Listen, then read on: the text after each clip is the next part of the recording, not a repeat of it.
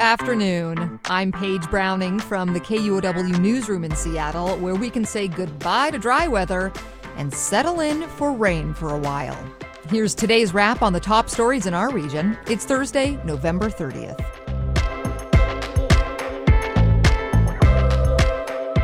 Seattle has set a new record for the most homicides ever in a single year. City leaders are scrambling to find solutions to gun violence. Editor Kat Smith walks us through some of the losses this year.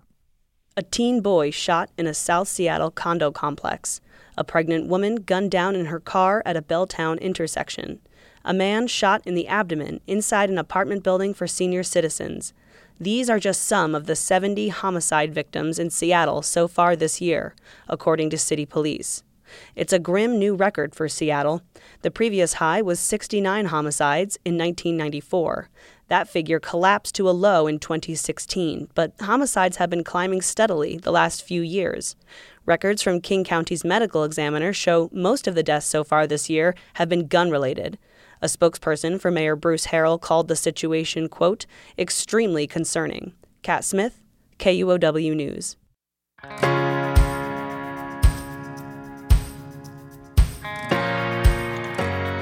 On the climate beat today, you may know that buildings and the energy it takes to heat and cool them are some of the biggest causes of pollution. Well, the Washington State Building Code Council voted this week to require high efficiency heat pumps in new homes and other buildings. Joshua McNichols has the story.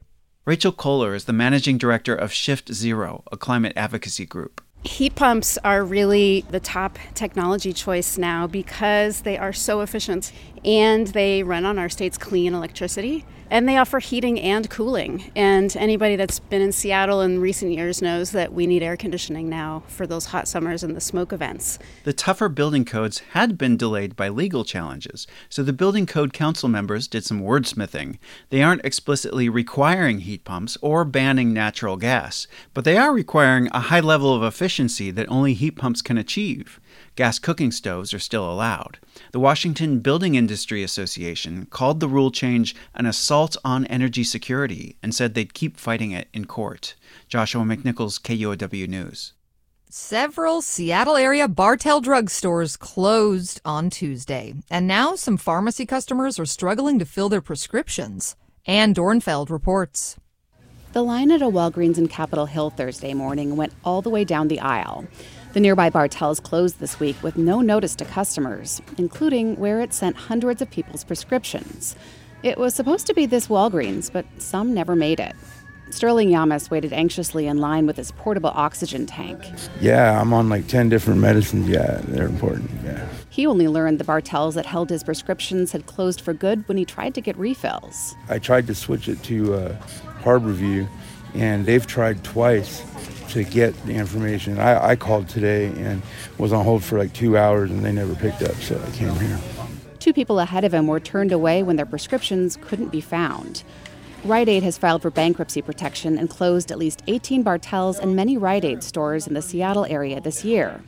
Rite Aid did not immediately respond to requests for comment. Ann Dornfeld, KUOW News. A message is going out to the Asian American community in Seattle today. Prosecutors are encouraging people to come forward if they've been the victim of a crime. Advocates in the Asian community are supporting this call with the goal of tamping down on hate crimes. Gustavo Sagrero explains. Over the summer, Chris Koa, the organizer of a recent forum at Seattle University, had his home broken into when he and his family were away. Around the same time, his neighbors were robbed at gunpoint, tasered, and tens of thousands of dollars were taken. All of them were Asian American. From his point of view, his community is being deliberately targeted. Investigators are still trying to figure out if what his neighbors went through are hate crimes. Koa says his goal is to connect community members and organizations with some of the legal and government groups that help with these kinds of cases. He'll hold more community gatherings in the next few months, aiming to connect with communities in the southern parts of King County. Gustavo Sagrero, KUOW News.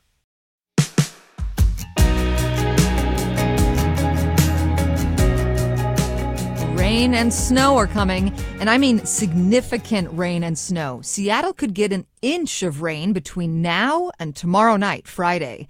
Then more rain all through the weekend and next week. Okay, but that is nothing compared to the mountains. The Cascades are looking at 30 inches of snow or more between now and Sunday. There's a 90% chance of that much snow on Stevens Pass, according to the National Weather Service. Time to put chains and gloves in your trunk if you don't have all wheel drive. November is usually the Seattle area's rainiest month. That can be tough on the psyche. November is also when rain draws an important animal back to our region. John Ryan reports from Boeing Creek in Shoreline. November is when chum salmon come back to spawn in many small creeks around Puget Sound. They're the second biggest type of salmon, only Chinooks are bigger. And the endangered orcas that mostly eat Chinooks also come into Puget Sound to eat chum salmon in the fall. Chum salmon don't spend so much time in fresh water as other salmon do, so you can find them spawning in watersheds that are too degraded by pollution or pavement to support other salmon. So if you happen to see one of those endangered orcas, maybe say a little thanks to November and the chum salmon that help keep the orcas fed when Chinooks aren't around. On the banks of Boeing Creek, John Ryan, KUOW News.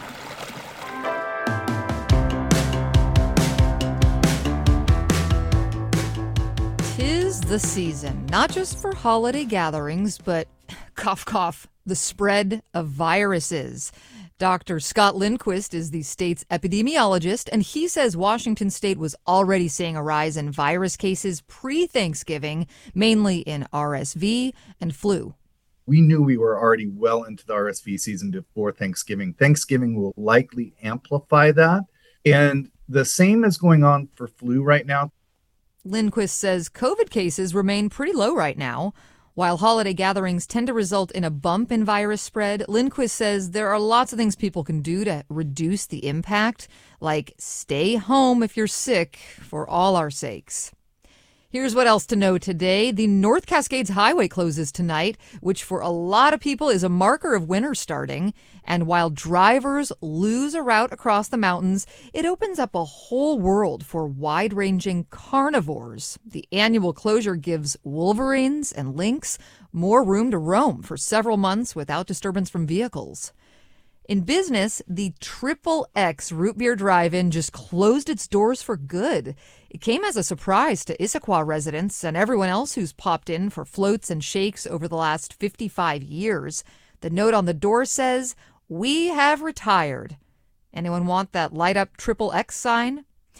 And in Everett, the Aqua Sox minor league baseball team is moving ahead with plans to get a better stadium.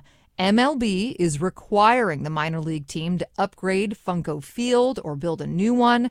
So this week, the Everett Council approved a couple of bills to get environmental and site reviews done. And that's a wrap from the KUOW Newsroom in Seattle. Our producer is Andy Hurst, and I'm Paige Browning. We'll be back tomorrow with another news roundup. See ya.